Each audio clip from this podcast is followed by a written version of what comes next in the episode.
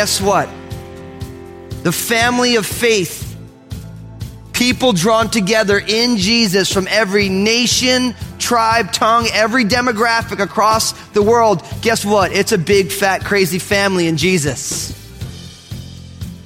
Do you realize that the body of Christ is the most diverse organization or organism or family in the world? Picture this scene. You've just entered into heaven and there's a party going on. All the people are celebrating Jesus and you're invited to join in. Pastor Daniel is going to show us the diverse, beautiful, incredible family of God today. When you picture that party, remember that there will be people of every tribe, every color, every nationality there. Their celebration is going to look different than yours, and the result is the richest of families. Now, here's Pastor Daniel as he begins his message Jesus is faithful, we respond.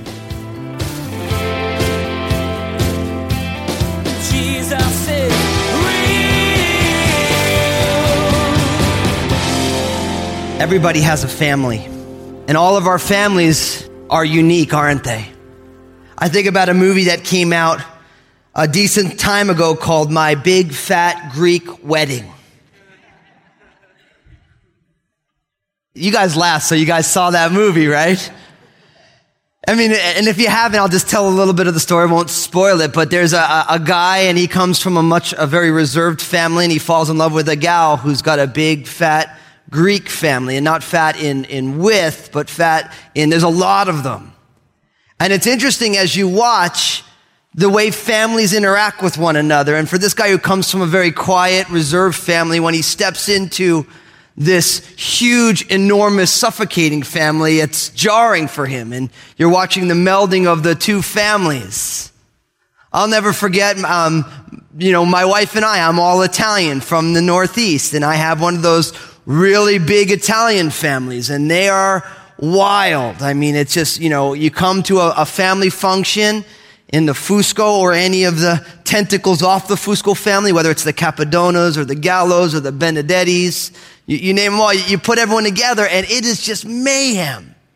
And I remember my, my brother-in-law, Jim, who's been uh, married into our family for now, oh my goodness, probably about uh, 15 years, and him and my sister were high school sweethearts. And I remember for the first about five years he'd visit with my family, Jim wouldn't even open his mouth. He was just terrified. Like deer in headlights, terrified. Cause it'd be, it's, it's mayhem. But you know what? We all come from a family.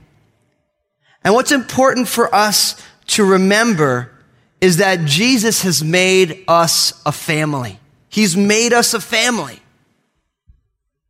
And because Jesus made us a family, we wanted to make sure that we put that in our in our vision statement as a church. You guys know we're, we're, we're, doing this because Jesus is real. We respond series, which is going through our new mission and vision. Our mission is that we're simply responding to Jesus. That's our mission. And we spent two weeks looking at the first phrase of our vision, because Jesus is real. Because Jesus is real, we respond to him by what?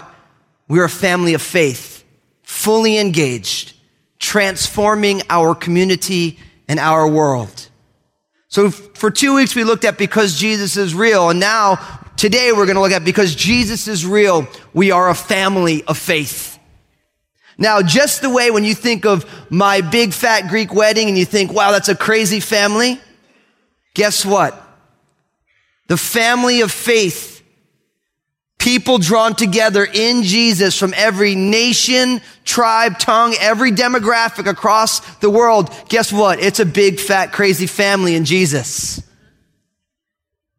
Do you realize that the body of Christ is the most diverse organization or organism or family in the world? Today on Sunday, no matter what time zone you're in, there are people worshiping Some like us here in a, in a beautiful sanctuary, climate controlled, other people in, in, in the fields, in, in the rain. When we were in Africa and Kenya, we were talking to a brother named James, very cool guy. And, and James said, Pastor Daniel, I was praying in the field and it was 110 degrees. And then all of a sudden, lightning and, and thunderstorms came and it was raining down and we were, I was praising the Lord and there was my family was with me and a couple other people. We were praising God. We were having church in a rainstorm. The body of Christ, the family of God. And I think it's important for us to remember that in a very individualistic culture like 21st century America, Jesus did not only die and was risen from the dead just to redeem us as individuals, to buy us back as individuals. He didn't only come to order our own private interiority in a way that is right, but Jesus delivered us from our sin and he ushered us into a family. It's so common for us to think individualistically about our faith. I am saved, which we are. But in our salvation, in God bringing us out of our, our sin, He also brings us into a family. Because God values community. He values community. And the reason we're a family is because Jesus is faithful. It makes me think of 2 Timothy chapter 2 verse 13. It says, if we are faithless, he remains faithful. He cannot deny himself. Even if we are faithless, Jesus is still faithful. He can't deny himself. And that's why we use the phrase, because Jesus is real, we're a family of faith. Our faith is in Jesus because Jesus is faithful. What Jesus says, he'll do. What he's promised, he will accomplish. And I love that about Jesus because oftentimes we're willing to give up on people and circumstances a lot quicker than Jesus is. And I look at my own life and I say to myself, thank you, God, for your faithfulness. Because I would have written me off a long time ago. I would have been like, enough with this guy. This guy's a calamity. But Jesus is faithful when he draws us to himself. When he calls us, he sticks with us. He sticks with us. Now, when we talk about the idea that we are a family of faith, I realize that for each and every one of us, we all have to jump over the hurdle of our physical families, our families of origin. And the reason we have to jump over hurdles is because the way that we are nurtured, socialized in this world has an effect on the way we view God and the way we view our family of faith, the church. Most of us, if you look at your relationship with God, the Bible, we call God our Father. And most of us in the beginning relate with God the Father the way we relate with our physical fathers. So like if your physical father, the, your, your father who nurtured you as a, as a human being, if he was aloof, then most of us think that God is aloof. If your father was manipulative, you have a tendency to think that you're, that God is manipulative. If you feel like you can never satisfy your physical dad, most of us struggle to feel like God is happy with us. See, because the Bible, as we look at God and as we look at the church, we're always trying to jump over what our physical family was and wasn't, what our family of origin was or wasn't. And so for each one of us, when I say we're a family of faith, I realize that that phrase is fraught with baggage for all of us. The best family in here, the best nurturing experience we had as children is still wildly dysfunctional. And I don't say that in as a way as a pejorative thing. It's just we're all we've all been raised by sinners. Every single parent has failed in a myriad of ways. We try our best, but yet we still fail. I, and if you don't believe that, you can come spend a day at my house. Case study, and you know, my kids, they make, I get frustrated, and I'm like, oh, and then I have to apologize for being frustrated. You know, and, and so no matter how hard we try, we all fail. But listen, just because maybe some of us or all of us had dysfunctional upbringings in some ways, we shouldn't view the church based on the dysfunction of our physical families because we do not let experience drive our theology. We let the Bible drive our theology. And God wants to teach all of us a more excellent way. A more excellent way. And from cover to cover, from Genesis to Revelation, the Bible talks about the people of God as a family. God is called fathers. We're called brethren, the household of God, the children of God. I mean, it's fraught with familial language. And so, us here at Crossroads, as a local expression of the greater church of Jesus Christ, guess what? We're family. So this is what I want you to do. I want you to look at the person next to you. If it's a guy, I want you to say, hey, brother. If it's a sister, say, hey, sister. Go ahead, do it. That's right. And because we're a family, look at the person on the other side. You might even have to shout across the aisle, say, hey, brother, hey, sister. And you know what the beauty is? Eat, no matter how old or young you are, we're all brothers and sisters. We are. We're a family of faith because Jesus is faithful. We are a family. So we're going to spend some time going through some different passages in the Bible. So it gives you a chance to flip through your Bible. It's a good thing. I'll help you find where things are. So we hope you brought your Bible with you. It's God's word. It's a good thing to carry with you at all times. So open up your Bible to John chapter 1. John chapter 1. I'm going to read verses 9 to 13. The Gospel of John, chapter 1, picking up in verse 9, says, That was the true life which gives light to every man coming into the world. He was in the world, and the world was made through him, and the world did not know him. He came to his own, and his own did not receive him. But as many as received him, to them he gave the right to become children of God to those who believe in his name, who were born not of blood, nor of the will of the flesh, nor of the will of man, but of God. These verses teach us that our family is here because and for Jesus. Because and for Jesus. Our family is here because and for Jesus. That's why we're called a family of faith. We are a family of and because and for Jesus. Look what it says here. Jesus was the true life, which gives light to every man coming into the world, which means Jesus is the Son, the S-O-N, yes, but also the S-U-N. The sun generates light. And Christians are meant to reflect the light of God, the light of Jesus. Jesus is the light generator. Humanity is meant to be the light reflector. And it's that way all through the New Testament and in the book of Genesis.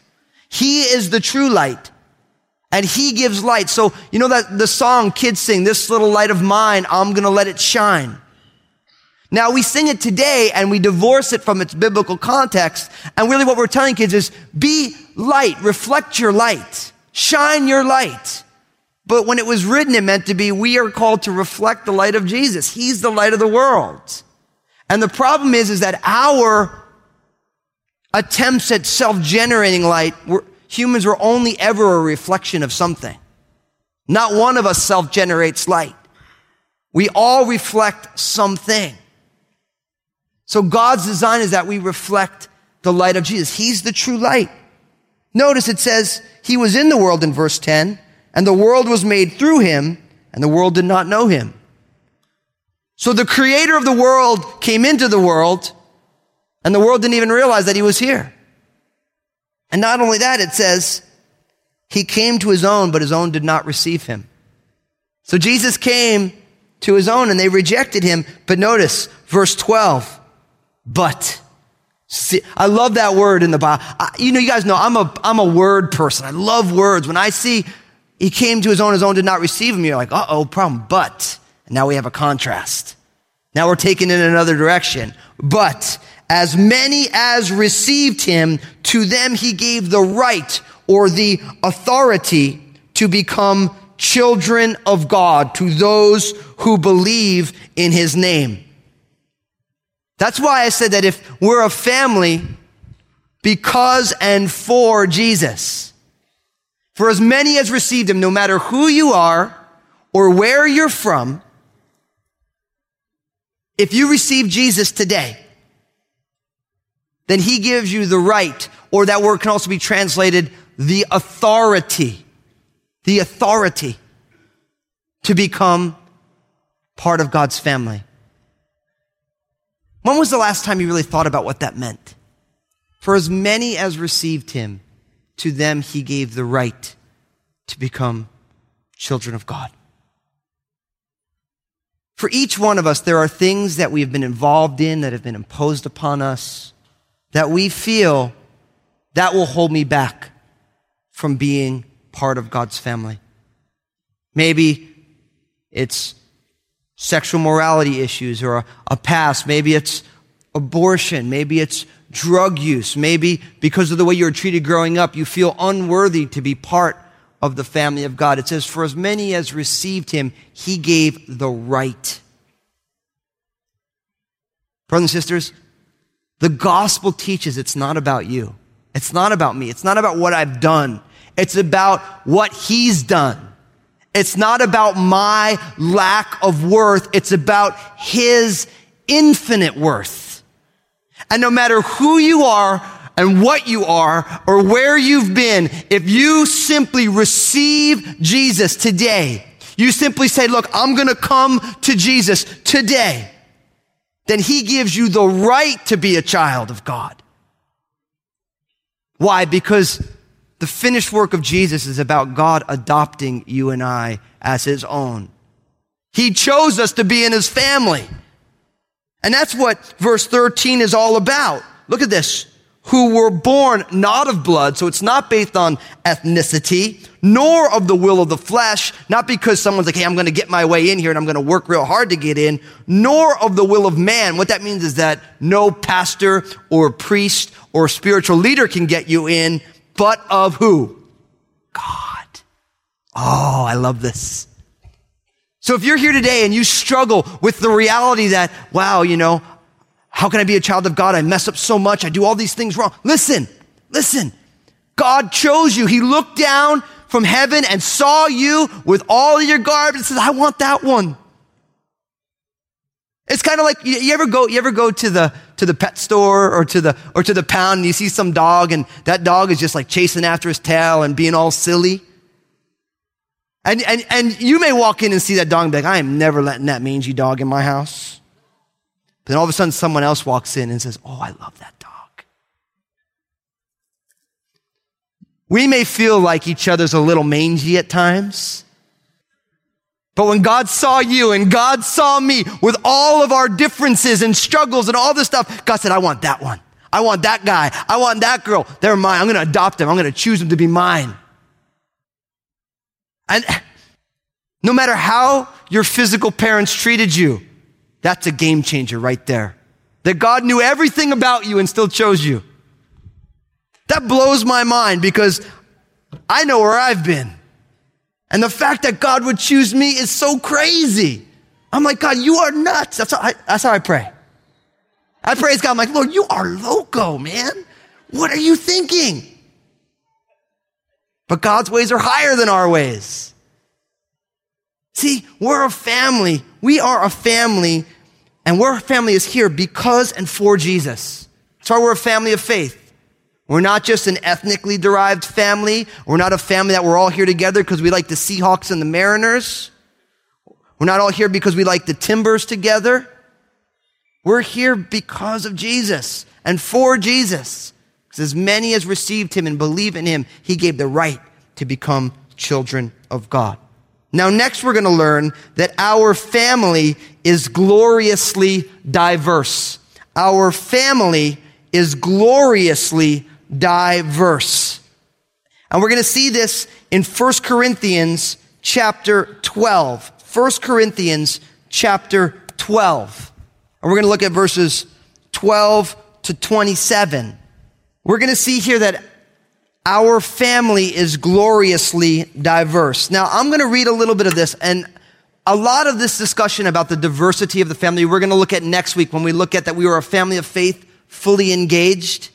So I'm just going to, I want to touch on it because I couldn't leave it out of this message, but we're going to give it a, a, more extensive treatment next week when we look at that as a family, all of us are meant to be all in, all of us fully engaged. Although we're all in, but we are all in in all different ways. That's what it means to be a family who is fully engaged. We're all, all of us corporately are all in, but we're all in in unique ways because God has called us to do a whole lot of different things. Look at what it says in verse 12 of 1 Corinthians chapter 12.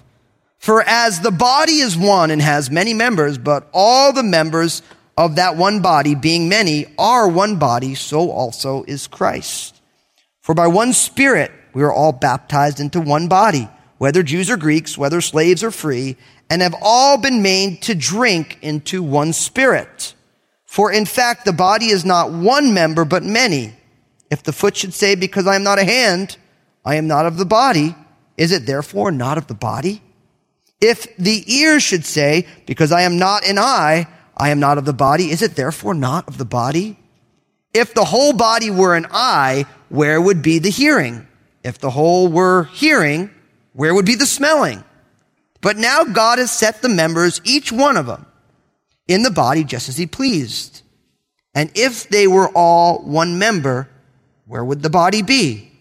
But now indeed there are many members, yet one body. The eye cannot say to the hand, I have no need of you, nor again the head to the feet, I have no need of you. No, much rather, those members of the body which seem to be weaker are necessary, and those members of the body which we think to be less honorable, on these we bestow greater honor and our unpresentable parts have greater modesty, but our presentable parts have no need. But God composed the body, having given greater honor to the part which lacks it, that there should be no schism or schism, depending on how I like to say it, in the body, but that the members should have the same care for one another. And if one member suffers, all the members suffer with it. And if one member is honored, all the members rejoice with it. Now you are the body of Christ and members individually. Do you see that? Our family is gloriously diverse. As a family, we all have different giftings. And the reality is, is that oftentimes the biggest issue we have within the family of God, the body of Christ, is that people with different set of giftings don't appreciate that somebody's different. Jesus is real. Today, Pastor Daniel shared with us that God didn't just save us as individuals. There's something larger than ourselves, and it's the family of God. When you accept Christ as your Lord, you're given the right and the authority to be called children of God. That means entering into a community of believers. No matter who you are or where you're from, you are welcome into the family of God. It's not about you, it's about what Jesus has done. Hey, everybody, Pastor Daniel here. I realize that there are many of you. You're not a born again follower of Jesus. You've never put your faith and trust in Jesus. But as you've been listening, you've been saying to yourself, I want to begin to follow Jesus. I want to help you do that right now. We're going to pray a simple prayer that just acknowledges who Jesus is in your life. Pray this prayer with me. Say, Jesus, I'm giving you my life. Thank you for saving me. I believe in you, your life, your death on the cross and your resurrection. Forgive me of my sins. Fill me with your Holy Spirit. And I ask it in Jesus' name. Amen. For those of you who just received Jesus as your personal Lord and Savior, I'm so excited for you. I want to help you take your next steps with Him. So pull out your mobile phone, text the word saved to 51400, S A V E D to 51400, and my team will get in touch with you. We want to get some more resources in your hands to help you on this journey. Join us again here on Jesus is Real Radio when Pastor Daniel will remind us God chose you. When you think to yourself that you've messed up too much to be a child of God, remember this. God looked down at your mess and He chose you to be His family. You'll learn that the family of God is gloriously diverse. It's made up of all different kinds of people in all different walks of life, and God designed it that way on purpose. We wish we had more time today, but we will have to pick up where we left off next time as Pastor Daniel continues teaching through this series called Because Jesus is Real. That's next time on Jesus is Real Radio.